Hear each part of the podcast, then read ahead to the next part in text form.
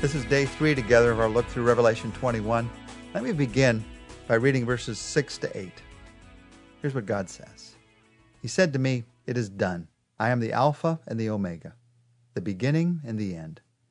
To him who is thirsty, I will give to drink without cost from the spring of the water of life. He who overcomes will inherit all of this, and I will be his God, and he will be my son. But the cowardly, the unbelieving, the vile, the murderers, the sexually immoral, those who practice magic arts, the idolaters, and all liars, their place will be in the fiery lake of burning sulfur. This is the second death. And these verses tell us God's perspective on what's going to happen in eternity. And it begins with those words that we talked about a few weeks ago, you might remember as we walked through the book of Revelation. It begins with those words in verse 6 It is done.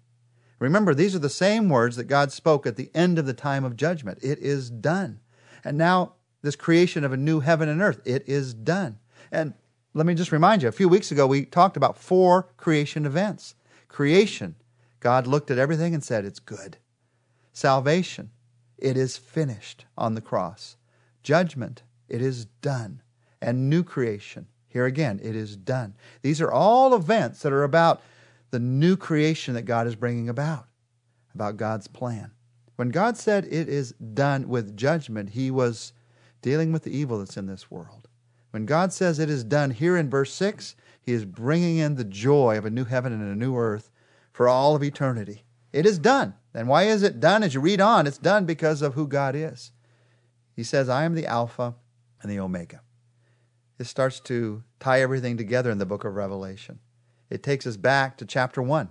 Remember in chapter 1, verse 8, he says, I am the Alpha and the Omega, the beginning and the end, says the Lord. I am the one who is, who always was, and who is still to come, the Almighty One. So there it is in chapter 1, and here it is towards the end in chapter 21. I am the Alpha and the Omega, the beginning and the end. He doesn't want us to miss this. God's at the center of this. From beginning to end, He is at the center. From beginning to the end of the book of Revelation, God's at the center.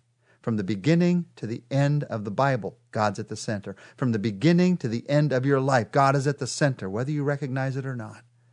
And from the beginning to the end of human history, God is at the center. He is the Alpha and the Omega. And as the Alpha and Omega, as the one who has completed all of this, here is his promise.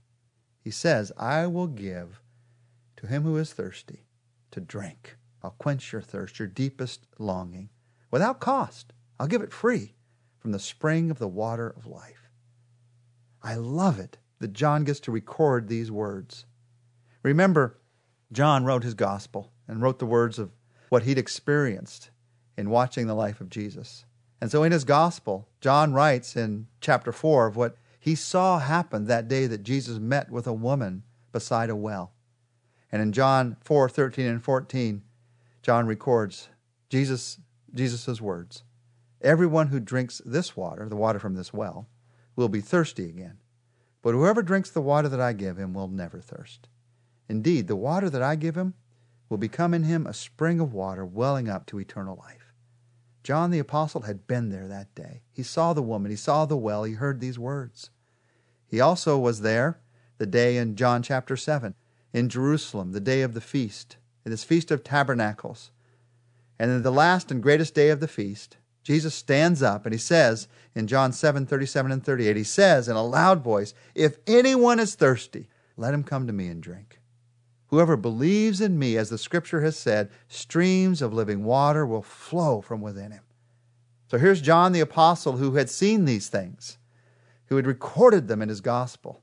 And now, towards the end of his life, here's Here's John the elder, who is shown these things again, and he hears these words from God To him who is thirsty, I will give to drink without cost from the spring of the water of life.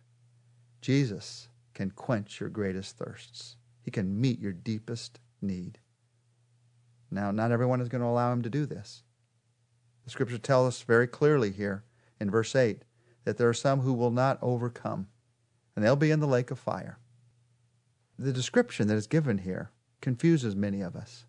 The question that comes is wait, wait, I see myself in this description. It talks about liars. I, I've lied. It talks about idolaters. I've put things before God in my life. And the question comes, how am I going to make it into heaven? In verse 8, let me read that verse again. The cowardly, the unbelieving, the vile, the murderers, the sexually immoral, those who practice magic arts, the idolaters, all liars, their place is a place apart from God. Let me uh, remind you of what this means. This is a story of the life that is lived apart from God. This is the story of those who trust in themselves. And because of their fears, the cowardly, or because of their doubts, the unbelieving, they choose their selfish sins instead of a love of God. And there's a partial list of those sins here. It's not even a complete list. And because they choose their selfishness instead of love of God, they'll be separated from God. They've chosen to be separated from Him. So they'll be separated from Him in the only place of separation in this new creation, the lake of fire.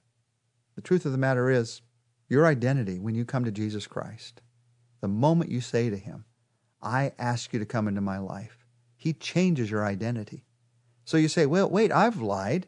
God doesn't see you as a liar any longer. Wait, I've been an idolater. God doesn't see you as an idolater any longer. Wait, I've been sexually immoral. God doesn't see you as sexually immoral any longer. The moment you say to Jesus Christ, I trust you with my life, when God looks at you, He sees Christ. He sees you as His Son. Now you say, well, wait, I've, I've committed some of these sins. God no longer sees it that way because of what Christ has done for you. So as you look at this description in verse 8, it's a description of a life without Christ. And all I'm left with is my selfish sins. All I'm identified by is the way that I've lived in this world. I don't want to stand before God on my own. I want to stand before God in the goodness that only Christ can give. And as I do that, verse 7 tells me exactly what will happen. He who overcomes will inherit all of this. And I will be his God, and he will be my son. Now, first, what does it mean to overcome? It talks about those who overcome and those who do not overcome. What it means to overcome is to trust in God. I overcome the ways of this world. I overcome the selfishness of this life. I overcome the temptations of this world. And specifically in Revelation, I overcome the beast the way of this world. I overcome Babylon, the direction of this world, and I choose him instead. And when that happens, this is what the book of Revelation is all about. Verse 7. We talked about this from the very beginning. When that happens, we will inherit all of this. The book of Revelation is the opening of a will. And here we're told again, we are gaining an inheritance. Now, some of you, it might bother, I will be his God and he will be my son. You're thinking, wait, I'm his daughter. I'm not his son. In this case, you want to be his son. Even as a woman, you want to be his son because the son is the one who gets the inheritance. That's why it's very clearly his son here. In the wills that were read in the days of Jesus, only the sons gain the inheritance. I know it's different today, but it was that way in that day. And so we are very clearly told that the gaining of the inheritance of even the firstborn goes along with our relationship with Jesus Christ inheritance, the gaining of an inheritance. It is not so much about possession as it's about relationship. He who overcomes will inherit all of this, and I will be his God, and he will be my son. And as his child, that is your greatest inheritance.